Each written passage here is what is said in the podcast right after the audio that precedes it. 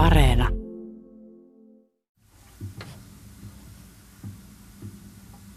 Kärsimys pysäyttää ajan.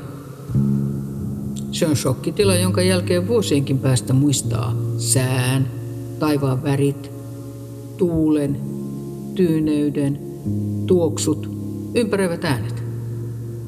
Toisaalta sisäinen hiljaisuus on loputtoman tuntuinen. Joutuu keskittymään hengittämiseen, komentamaan itsensä avaamaan jääkaapin oven, käymään vessassa. Kärsimyksen aikana tunteet koteloituvat, pysähtyvät, tekevät vankan muurin ihmisen ympärille. Kärsimyksessä vetäydyn syvälle sisimpääni. En kuule muita, olen kaukana.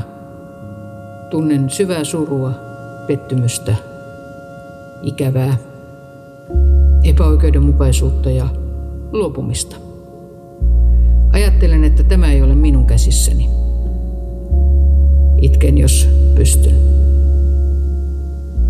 Kärsimyksellä myös on mun käsittääkseni semmoinen arvokas tehtävä, että se pyrkii osoittamaan ihmiselle hänen rajansa, että et pysty kaikkea hallitsemaan, kaikki ei ole sun käsissä.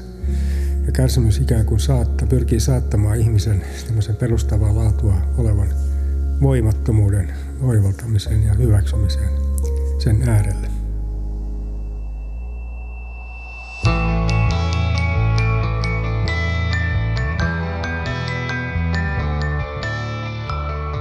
Mitä kärsimys oikeastaan on? Sitä olikin mahdotonta määritellä sanojen avulla. Kärsimyksen kokemus voi olla hyvin kehollinen ja kokonaisvaltainen. Koemme kärsimyksen yksilöllisesti ja henkilökohtaisesti. Kärsimys on väistämätön osa ihmisen elämää. Näin arvellaan useissa elämänfilosofioissa ja uskonnoissa. Millaisissa tilanteissa me kärsimme? Terapeutti ja kirjailija Tommi Helsteen – ehkä silloin, kun asiat ei mene niin kuin me ollaan kaavailtu ja haluttu. Että meillä tulee vaikeuksia vastaankäymisiä ja joudumme ymmälle ja, ja tekee kipeätä. Joko henkisesti tai psy- fyysisesti, psyykkisesti tai jopa hengellisesti. Pyysin ihmisiä kertomaan kokemuksiaan tätä ohjelmaa varten. Kiitos jokaiselle kokemuksiensa jakamisesta. Nimimerkki Minna-Leena kertoo näin. Suurin haaste perheemme elämässä on ollut lapsemme sairastama aivosyöpä viitisen vuotta sitten. Leikkaus vei lapselta liikuntakyvyn. Sairauden hoitojen takia olimme infektioeristyksessä puolitoista vuotta. Lapsen vastustuskyky oli nollassa, joten meidän piti välttää kaikkia mahdollisia tartuntalähteitä lapsen suojelemiseksi. Elimme siis puolentoista vuoden ajan hyvin samankaltaista elämää kuin nyt koko Suomi ja iso osa maailmaa. Kärsimys oli suurin lapsella, joka menetti käytännössä kaiken aiemmin tuntemansa elämän sellaisena kuin se aiemmin oli ollut.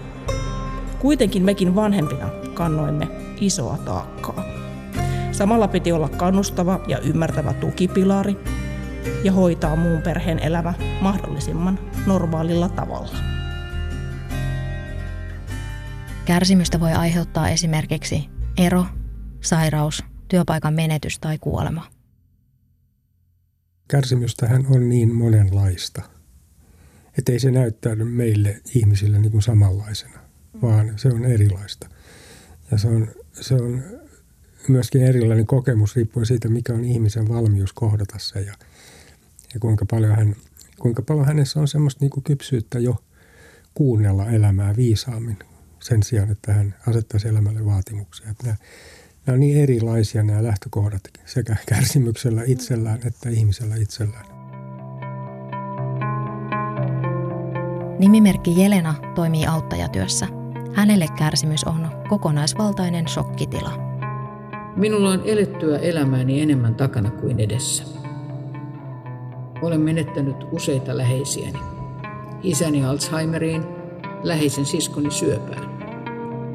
Veljeni menehtyi oman käden kautta. Isäni ja siskoni sairastaessa aika ennen kuolemaa oli täynnä kärsimystä. Piti katsoa toisen elämän hiipuvan. Veljeni menetyksessä kärsimys tuli taas tapahtuneen jälkeen. Parhaillaan koen suurta kärsimystä aikuisesta nuorukaisestani. Hänellä olisi kova tahto kuolla. Mieli on musta eikä hoito ole vielä alkanut. Kärsimys on siis todellinen, elämääkin uhkaava kokemus juuri nyt. Minulla on hätä siitä, miten vallan uskoa tähän hetkeen ja huomiseen. Miten saan pidettyä poikani hengissä?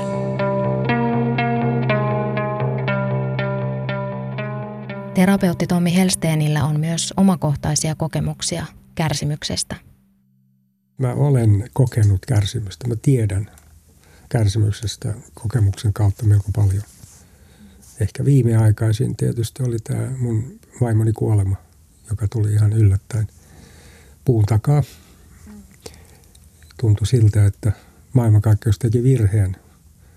Että se mikä tapahtui, niin sen ei olisi, tai se, se mikä ei voi tapahtua, niin se tapahtui.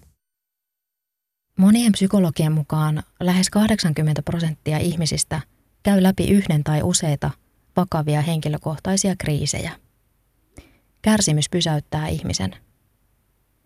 Kokemuksen luonteesta ja ihmisen valmiuksista riippuen kärsimys voi saada ihmisen kasvamaan henkisesti. Se tarkoittaa sitä, että vaikeasta tilanteesta huolimatta voimme löytää uuden näkökulman elämään. Toisaalta voi käydä myös niin, että syytämme itseämme, muita ihmisiä tai elämää ylipäänsä. Saatamme kokea olevamme uhreja, joilla ei ole juurikaan mahdollisuuksia vaikuttaa omaan elämäänsä.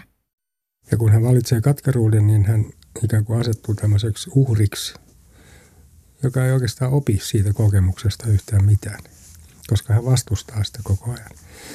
Ja sitten hän voi valita sen, että hän hyväksyy sen, asettuu siihen ja alkaa oppia siitä jotain. Näin ollen hän jopa voi kokea kärsimyksestä kiitollisuutta, koska hän huomaa, mitä hän, että hän tarvitsi sitä ja että hän todella niin kuin oppi siinä asioita, joita ei olisi oppinut ilman sitä. Joskus ihminen valitsemalla valitsee kärsimystä elämäänsä. Esimerkiksi askeetikkojen kilvoittelussa voi olla kärsimystä, mutta se on itse valittua – Askeetikko pidättäytyy ylettömyydestä ja saattaa kieltää joitain inhimillisiä tarpeitaan. Asketismi on varsinkin vuosisatoja sitten saattanut olla myös suoranaista kärsimystä. Esimerkiksi kristillisen asketismin alussa askeetikkojen elämäntapa oli raju. Askeetikot kieltäytyivät jopa ruuasta ja juomasta ja niinpä osa menehtyikin. Osa varhaisista askeetikoista eli erakkona ja kieltäytyi sosiaalisesta kanssakäymisestä. Asketismin vuoksi on vuosisatojen aikana vapaaehtoisesti luovuttu esimerkiksi sukupuolielämästä, perheestä, omaisuudesta tai yhteiskunnallisesta asemasta. Moderneja muotoja asketismista voi nähdä nykyään vaikkapa yltiöpäisessä treenaamisessa. Tuskin se, joka maratonien varten treenaa, tuskin se niin lähtee kärsimään, kyllä se lähtee menestymään. Ja silloin se kärsimys, mikä siinä kenties tulee, niin – hän ehkä on valmis maksaa sen hinnan, koska se kuuluu siihen hänen projektiinsa. Mm. Mutta silloin, kun, kun tapahtuu jotain ennalta arvaamatonta ja jotain, mitä ei halua, mikä ei ole suunniteltua, niin silloin se järkyttää ihmistä ja, ja ihminen joutuu vastatusten sen tosiasian kanssa, että hän ei kykene elämänsä hallitsemaan. Kärsimyksellä myös on mun käsittääkseni semmoinen arvokas tehtävä, että se pyrkii osoittamaan ihmiselle hänen rajansa, että – et pysty kaikkea hallitsemaan, kaikki ei ole sun käsissä. Ja kärsimys ikään kuin saattaa, pyrkii saattamaan ihmisen tämmöisen perustavaa laatua olevan voimattomuuden oivaltamiseen ja hyväksymiseen sen äärelle. Nimimerkki Astan elämään vaikuttivat traumat. Yli kymmenen vuotta sitten hän aloitti terapian, joka auttoi pääsemään eteenpäin. Kärsimys ei loppunut, mutta terapian avulla hän ymmärsi, miksi kärsi. Minna-Leenan lapsi sairastui aivosyöpään viisi vuotta sitten. Vaikeassa tilanteessa koin avoimuuden isoksi pelastukseksi. Avoimuuden takia sukulaiset ja ystävät jakoivat kokemuksen kanssamme. He auttoivat sekä henkisesti että käytännön asioissa. Shokkitila auttoi hyväksymään tilanteen sellaisena kuin se oli. Järkytys auttoi keskittämään energian niihin asioihin, joihin pystyi vaikuttamaan. Aluksi piti keksiä luovia ratkaisuja siihen, miten koko perhe pääsi liikkumaan yhdessä. Lähdimme pyörätuolin kanssa esteettömille reiteille metsään, autoimme lapsen mustikkapuskaan marjoja poimimaan ja nostimme hänet puun oksalle istumaan, kun siskot kiipesivät. Autonpesuunkin lapsi pystyi osallistumaan pyörätuolista käsin. Kun saimme jonkin idean, mietimme, että miten sen voisi meidän tilanteessamme toteuttaa. Onnistumisista tuli hyvä mieli. Tuli tunne siitä, että omilla ratkaisuilla ja asenteella oli hurjasti vaikutusta. Nimimerkki Astan mukaan Suomessa suhtaudutaan kärsimykseen kaksijakoisesti. Kärsimystä ihannoidaan ja taiteen ajatellaan syntyvän tuskasta. Samaan aikaan avoin kärsiminen koetaan kiusalliseksi – emme ole immuuneja kulttuuristamme nouseville arvostuksille ja tavoille toimia. Ihminen on laumaeläin ja aina osa yhteisöä. Tommi Helsteinin mukaan kulttuurissamme on vääristymiä. Mä luulen, että meidän kulttuuri perustuu ja rakentuu väärän ihmiskuvan varaan. Ja se ihmiskuva on semmoinen, että ihmisen tulee yksin pärjätä. Ja jos ei hän tee sitä, niin hän on huono ja epäonnistunut. Tosiasia on se, että ihminen ei voi pärjätä yksin me olemme olentoja, jotka tarvitsemme toisiamme ja, ja oikeastaan meidän, meidän menestys on sitä, että me uskalletaan mennä kohti omaa heikkoutta, omaa tarvitsevuutta, omaa avuttomuutta ja tunnustaa se toisillemme, että meidän, meidän syvin ihmisyytemme on haavoittuvuutta, ei suvereeniutta, ei vahvuutta. Isänsä, siskonsa ja veljensä menettänyt Jelena jatkaa tarinansa näin. Kärsimyksen paljastaminen lienee yhä tabu. Kärsivän näköistä ihmistä kartetaan. Hänet jopa suljetaan ulkopuolelle. Ollaan hämmentyneitä, jos ihminen avaa suunsa ja kertoo, mitä oikeasti kuuluu. Ollaan pelokkaita ja kyvyttömiä vastaanottamaan toisen kärsimys. Kärsimyksistä vaietaan. Kärsimystä ei voi hallita. Toivoisin, että joku keittäisi kahvit, kutsuisi ruokapöytään, sanoisi kattanensa juuri minulle – Sanoisi, että syö jos tahdot. Toivoisin, että minun ei tarvitsisi kannatella muita ihmisiä heidän saadessaan tietää tilanteestani. Toivoisin, että joku pysäyttäisi ja toteaisi, että tästäkin selviää. Kertoisi, että syvän pimeän jälkeen valo voittaa myös minulle. Nimimerkki Astalla on kokemusta kanssaeläjistä, jotka vievät kävelylle tänään, huomenna ensi viikolla ja ensi vuonnakin. Heistä huokuu läsnäoloa. Kärsi vaan. Minä kestän sen. Aina läheiset eivät kykene kulkemaan kärsivän rinnalla. Miksi? Ja mä luulen, että jos et saa itse kärsinyt, jos et saa itse tavallaan löytänyt sopua oman kärsimyksesi kanssa, niin sä pelkäät sitä muissa.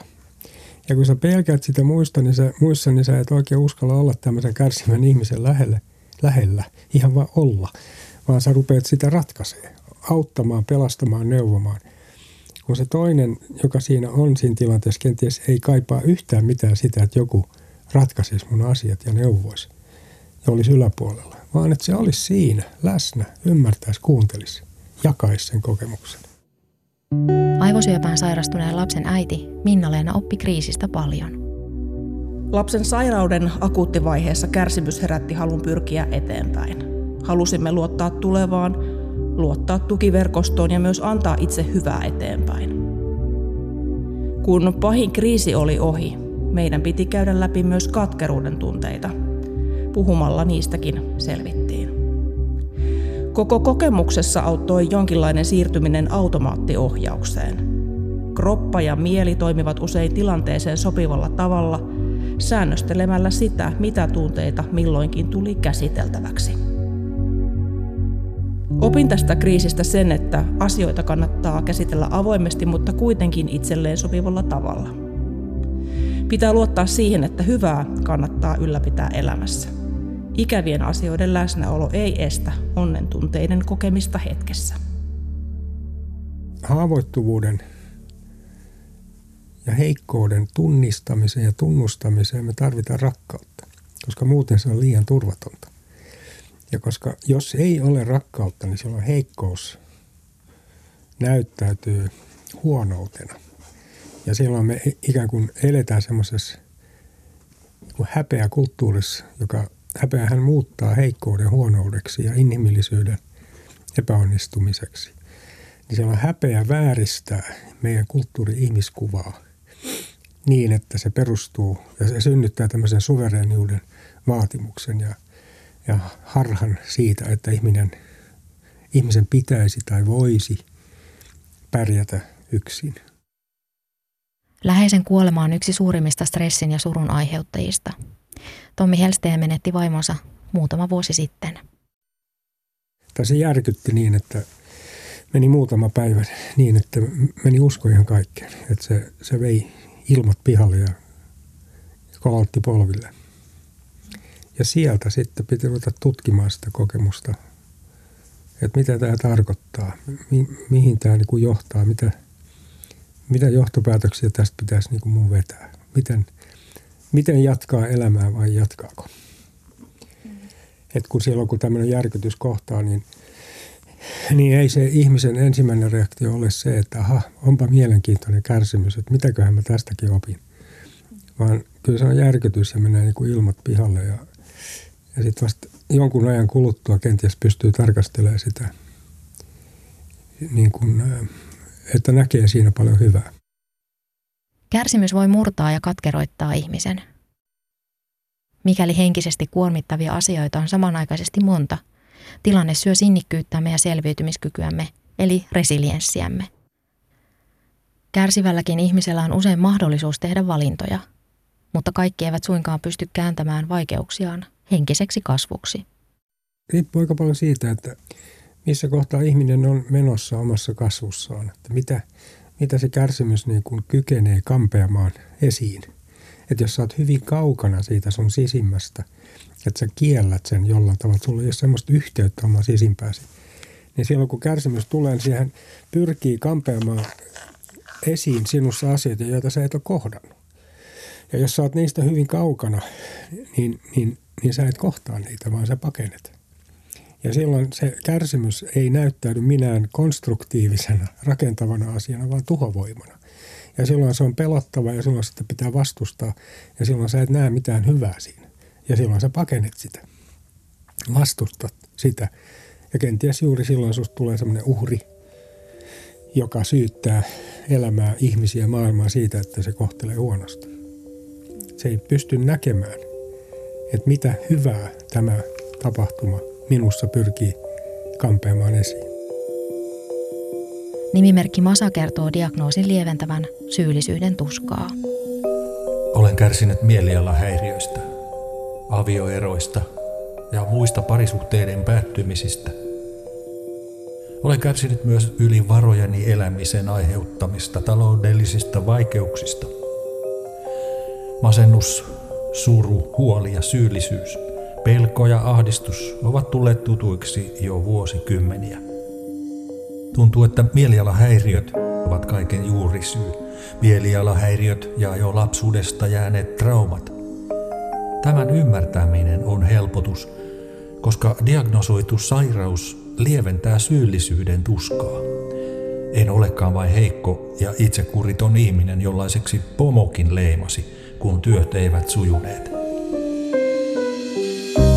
Lääkkeet tasaavat mielialoja, mutta tekevät elämästä tasapaksua.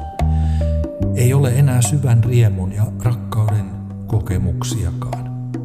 Yritän kuitenkin kohdata tuskani. Olen käynyt ammattiauttajilla. Nykyisin uskallan puhua luottoystävienkin kanssa. Halun perin vaikeuksia oli tuskallista avata edes terapeutille. Itämainen filosofiakin auttaa hyväksymään ja rauhoittumaan. Koetaan muistaa, että on monia hyviä syitä elää. Jos ei ole yhteyttä, jos ei ole rakkautta, niin ainoaksi vaihtoehdoksi tulee pelko. Ja pelko synnyttää kontrollin. Ja yksi kontrollimuoto on tämmöinen niin kuin vahvuuden vaatimus, että luodaan vahvuutta, joka perustuu heikkouden kieltämiseen, eikä sen kohtaamiseen. Aikuisen poikansa jaksamisesta huolestunut nimimerkki Jelena uskoo, että aika auttaa myös kärsimykseen. Kärsimyksen tuomia tunteita ei pääse pakoon. Ne ovat kuin liima ihossa ja sisäelimissä, hengityksessäkin. Tunteet eivät kysy lupaani tulla, joten otan ne vastaan. Aika tekee tehtävänsä. Se on kliseistä ja samalla totta. Valo tulee varjon jälkeen väistämättä ja elämä voittaa. Jonakin päivänä huomaa hengittävänsä valoa sisään ja siitä saatava voima vie eteenpäin. Kärsimys on opettanut minut nöyräksi. Nöyräksi elämälle, nöyräksi ihmisille, heidän tarinoilleen ja kokemuksille. Olen ammatissani auttajana ihmisille. On asioita, jotka vain menevät niin tai noin. Valintoja on tehtävä itsekin, mutta kaikkeen mitä tapahtuu ei voi vaikuttaa. Koko ajatus siitä, että me voitaisiin kontrolloida elämäämme, sehän on illuusio. Ja näin ollen, kun kärsimys tulee ja järkyttää, ja järkyttää meitä, suistaa meidät, suistaa meidät raiteilleen niin sanotusti, niin silloin se meidän suvereniteetti tai illuusio siitä suvereniteetista alkaa karista ja syntyy nöyryyttä, syntyy murtumia ihmisen egoon. Ja näiden murtumien lävitse sitten voi ruveta virtaamaan niin kuin tietoisuutta. Ja siihen hän kärsimys pyrkii jos nyt voisi näin sanoa, että ei kärsimys halua pahaa, ei se tule kiusaamaan eikä tuhoamaan, vaan, vaan opettamaan. Ihminen hän ei voi valita kovinkaan pitkällä, mitä hänelle tapahtuu. Mutta hän voi valita sen, miten hän suhtautuu siihen, mitä hänelle tapahtuu. Ja silloin hänellä on nämä kaksi valtaväylää käytettävissä, joko katkeroitua tai nöyrtyä ja oppia. Ihmisellä on tarve kontrolloida ja hallita elämää. Esimerkiksi askeetikot saattavat pyrkiä hallitsemaan elämäänsä kieltämyksen kautta. Ihmisen ego on äärettömän ovela. Että jos sä tavallaan etsit itse kärsimystä, niin siellä saattaa olla sellainen arveluttava motiivi takana, että sä rupeat takomaan itsestäsi jotain erinomaista, jotain pyhää, jotain, jotain joka ei ole enää inhimillinen. Niin silloin se ego tavallaan tulee sieltä niin kuin takakautta niin, että sä lopulta oot niin nöyrä, että sä oot ylpeä omasta nöyryydestä. Sinäkin olet varmaan kuullut sanonnan, kärsi, kärsi ja kirkkaimman kruunun saat. Mitä se mahtaa oikein tarkoittaa? Kysymykseen vastaa teologin koulutuksen saanut Helsteen. No jos se käsitetään tuommoisena niin uskonnollisena hokemana, että kärsi, kärsi kirkkaamman kruunun saat, että se on, koskee tuon puolesta, niin se on pakoa todellisuudesta. Mutta mä uskon, että tuo lause on äärettömän totta. Kärsi, kärsi, kirkkaamman kruunun saat. Kun sen ymmärtää niin, että kun ihminen kärsii, niin hän puhdistuu. Hän tavallaan pois samastuu omasta egostaan, siitä erinomaisesta, suvereenista, itseriittoisesta, hän nöyrtyy. Niin silloin se kirkkaampi kruunu tarkoittaa siis tietoisuutta. Siis sitä, että ihminen nöyrtyy ja hyväksyy ja, ja kokee niin kuin vapauden.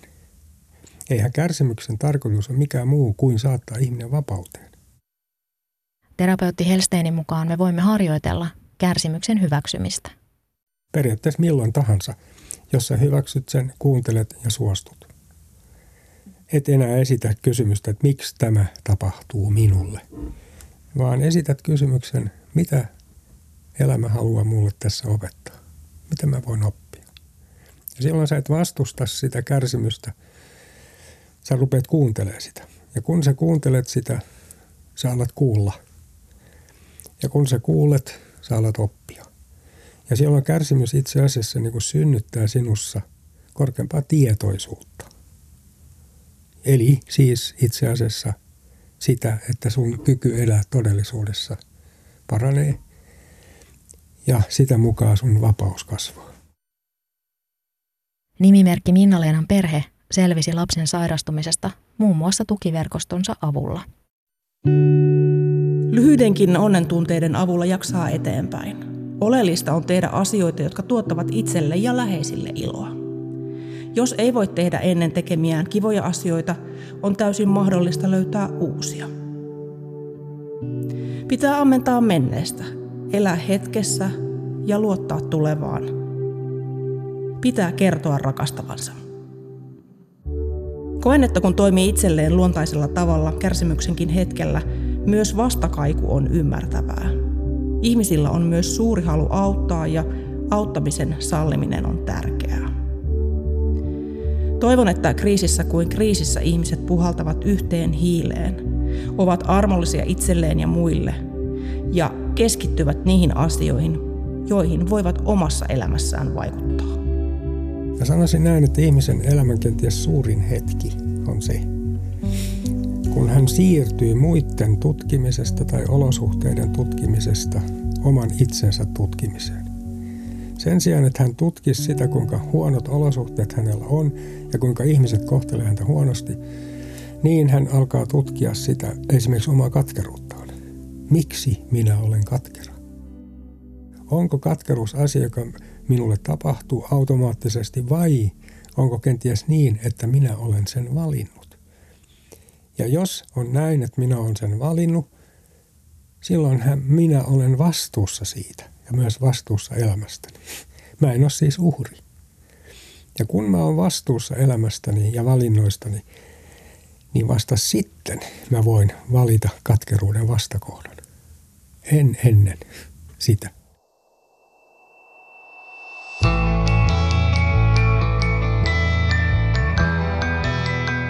Kiitos, että kuuntelit. Minä olen Satu Kivelä. Mitä ajatuksia ohjelma herätti? Lähetä palautetta havaintoja.ihmisestä at yle.fi.